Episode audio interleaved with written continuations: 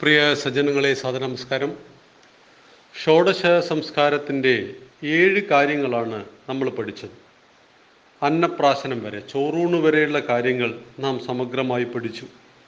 അതിനിടയിൽ നാമകരണത്തിൽ ചില സംശയങ്ങൾ പല പഠിതാക്കളും ചോദിച്ചിട്ടുണ്ട്. നാമകരണത്തിന്റെ ഉത്തമ ദിവസം പതിനൊന്നാമത്തെ ദിവസമെന്ന് നമ്മൾ പറഞ്ഞത് ആനുകാലിക ലോകത്ത് നമ്മൾ ജീവിക്കുമ്പോൾ നമുക്ക് വളരെ സൗകര്യപ്രദമാണ് മുനിസിപ്പാലിറ്റിയിലും കോർപ്പറേഷനിലും ഒക്കെ നമ്മുടെ പേര് രജിസ്റ്റർ ചെയ്യുവാൻ കുഞ്ഞിന്റെ പേര് രജിസ്റ്റർ ചെയ്യുവാൻ എളുപ്പമാകുന്നു എന്നതാണ് പതിനൊന്നാമത്തെ ദിവസത്തിനുള്ളിൽ പേരിടുക എന്ന് പറയുന്നത്. പതിനൊന്നാമത്തെ ദിവസം പേരിടാൻ കഴിഞ്ഞില്ല എങ്കിൽ നമുക്ക് നൂറ്റി ഒന്നാമത്തെ ദിവസമോ ആറ് മാസം തികയുമ്പോഴോ അല്ലെങ്കിൽ രണ്ട് വയസ്സിനുള്ളിലോ പേരിടാം. ഇരുപത്തിയെട്ടാം ദിവസം പേരിടുന്ന പതിവുണ്ട്. അതൊക്കെ നമുക്ക് അതുപോലെ തുടരാം. അതിലൊന്നും കാര്യമായ മാറ്റങ്ങൾ വരുത്തുവാനൊന്നും നമ്മുടെ ആചാര്യന്മാർ നിഷ്കർഷിക്കുന്നില്ല. ഒരു കാര്യം ശ്രദ്ധിക്കേണ്ടത് നാമം കുഞ്ഞിന്റെ വ്യക്തിത്വമാണ്. ആ വ്യക്തിത്വത്തിന് അനുഗുണമായ നാമമായിരിക്കണം തിരഞ്ഞെടുക്കേണ്ടത്. രണ്ടാമത്തേത് അത് അർഹിക്കുന്ന ചടങ്ങിലൂടെ മാത്രമേ മാത്രമേ നാമകരണം നടത്താൻ പാടുള്ളൂ. എട്ടാമത്തെ സംസ്കാരം. ഷോഡശ സംസ്കാരങ്ങളിൽ എട്ടാമത്തെ സംസ്കാരത്തിന്റെ പേരാണ് ചൂടാകർമ്മം ചൂടാകർമ്മം എന്ന് പറയുന്നത് ഗർഭാവസ്ഥയിൽ കുഞ്ഞിനുള്ള മുടി വടിച്ചു കളയുന്നതാണ് ചൂടാകർമ്മം എന്ന് പറയുന്നത്. മൂന്ന് വയസ്സിന് മുമ്പായിരിക്കണം ഈ മുടി വടിച്ചു കളയേണ്ടത്. വെട്ടാനല്ല വടിച്ചു കളയാനാണ് പറഞ്ഞിരിക്കുന്നത്.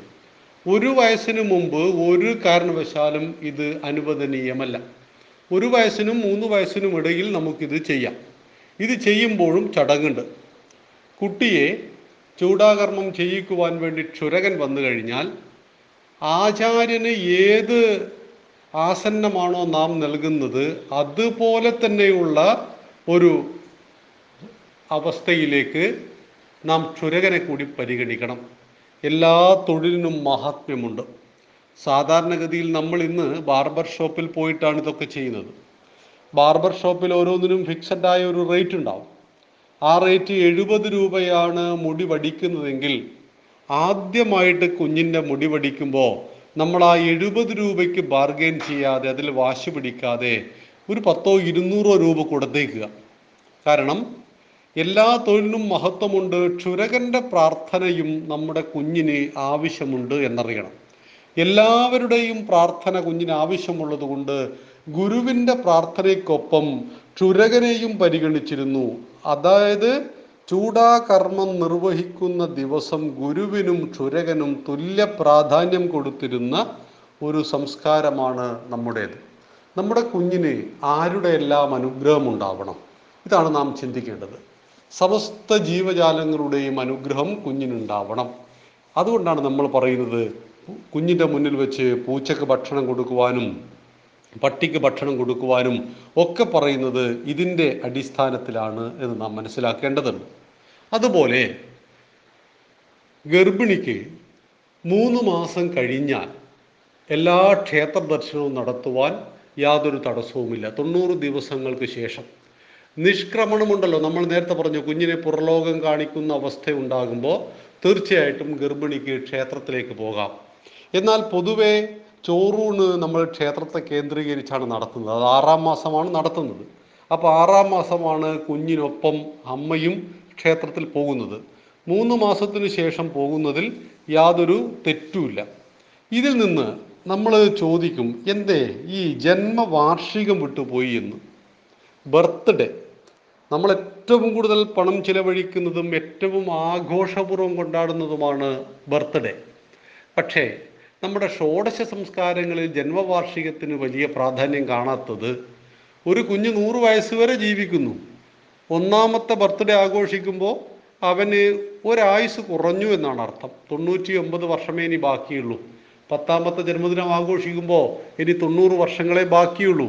അതിന് വലിയ പ്രാധാന്യം ആചാര്യന്മാർ നൽകിയിട്ടില്ല. എങ്കിൽ കൂടി നമുക്ക് ബർത്ത്ഡേ ആഘോഷിക്കൽ നമ്മുടെ ജീവിതത്തിന്റെ ഭാഗമാണ്. എങ്ങനെയാണ് ബർത്ത്ഡേ ആഘോഷിക്കേണ്ടത്? ഒരു കുഞ്ഞിന്റെ ജന്മദിനം എന്ന് പറയുമ്പോൾ ഹിന്ദുക്കളായ നമുക്ക് ഓർമ്മ വരുന്നത് നൂറ് കോഴിയുടെ കരച്ചൽ പത്ത് കുപ്പി ബ്രാണ്ടി ഇത് കിട്ടിക്കഴിഞ്ഞാൽ ബർത്ത്ഡേ ആയി. പിന്നെ ഒരു വലിയ കേക്കും അതിന്റെ മുകളിൽ ഒരു മെഴുകുതിരിയും. ആ മെഴുകുതിരി കുഞ്ഞ് ഊതിക്കെടുത്തിയാൽ വളരെ ബഹുക്കേമമായി ഒന്നാമത്തെ വയസ്സിൽ അച്ഛനും അമ്മയും സമാജവും കുഞ്ഞിനെ പഠിപ്പിക്കുന്നു നീ വെളിച്ചം ഊതിക്കെടുത്തേണ്ടവനാണ് എന്ന്. നമ്മളെല്ലാവരും വീട്ടിൽ വിളക്ക് വെക്കുന്നവരല്ലേ? നമ്മൾ ആരെങ്കിലും വിളക്ക് ഊതിക്കെടുത്താറുണ്ടോ? ഊതിക്കെടുത്താറില്ല. വസ്ത്രം ഉപയോഗിച്ച് കെടുത്തുന്നതാണ് ഉത്തമം. കൈകൾ കൊണ്ട് കെടുത്തുന്നത് മധ്യമം. ഊതിക്കെടുത്തുന്നത് അധമമാണ്.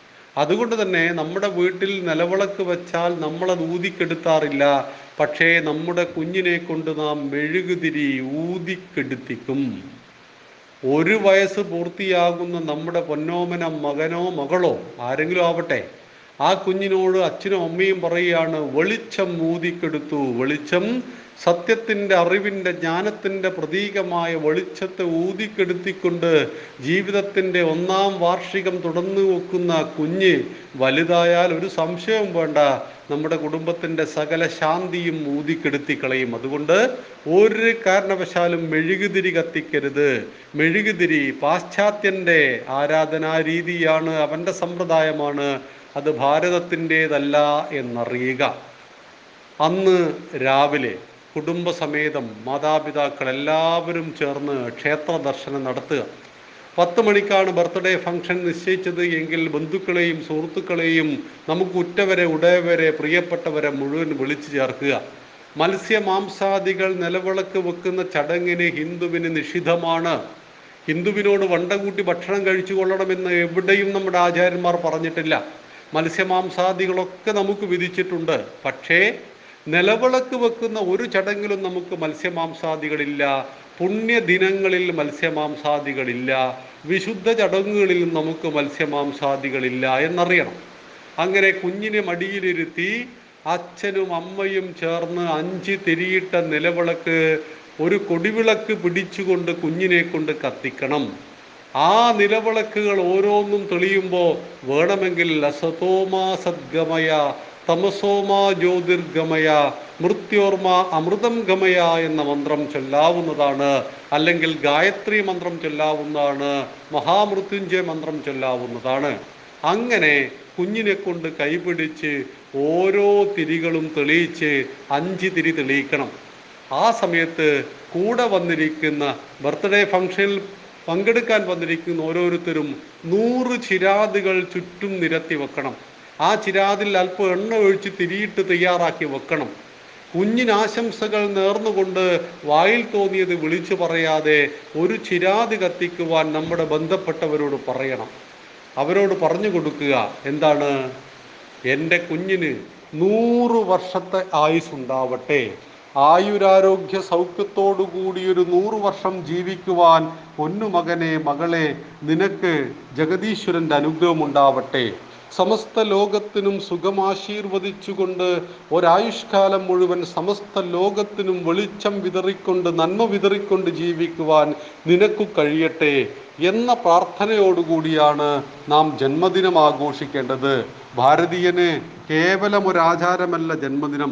ആ കുഞ്ഞിനെ ഓർമ്മിപ്പിക്കുകയാണ് നീ രാഷ്ട്രത്തിന്റെതാണ് നീ സമാജത്തിന്റെതാണ് നീ സമസ്ത ലോകത്തിന്റെതുമാണ് എന്ന്. ഞാൻ പറഞ്ഞു വന്നത് നമ്മുടെ ഷോഡശ സംസ്കാരത്തിൽ വലിയ പ്രാധാന്യം ജന്മദിനത്തിന് നൽകുന്നില്ല എങ്കിലും അത് നടത്തുമ്പോൾ തീർച്ചയായിട്ടും നമ്മുടെ സംസ്കാര പ്രകാരം നടത്തുക. എട്ടാമത്തെ കർമ്മത്തെ ചൂടാകർമ്മം എന്ന് വിശ വിശേഷിപ്പിക്കുന്നു ഈ സംസ്കാരം നമ്മുടെ കുഞ്ഞിന്റെ അമ്മയുടെ വയറ്റിൽ വെച്ച് ഉണ്ടായ മുടിയെ പൂർണമായും ഉപേക്ഷിക്കലാണ് എന്നറിയുക. നന്ദി നമസ്കാരം. വന്ദേ മാതരം.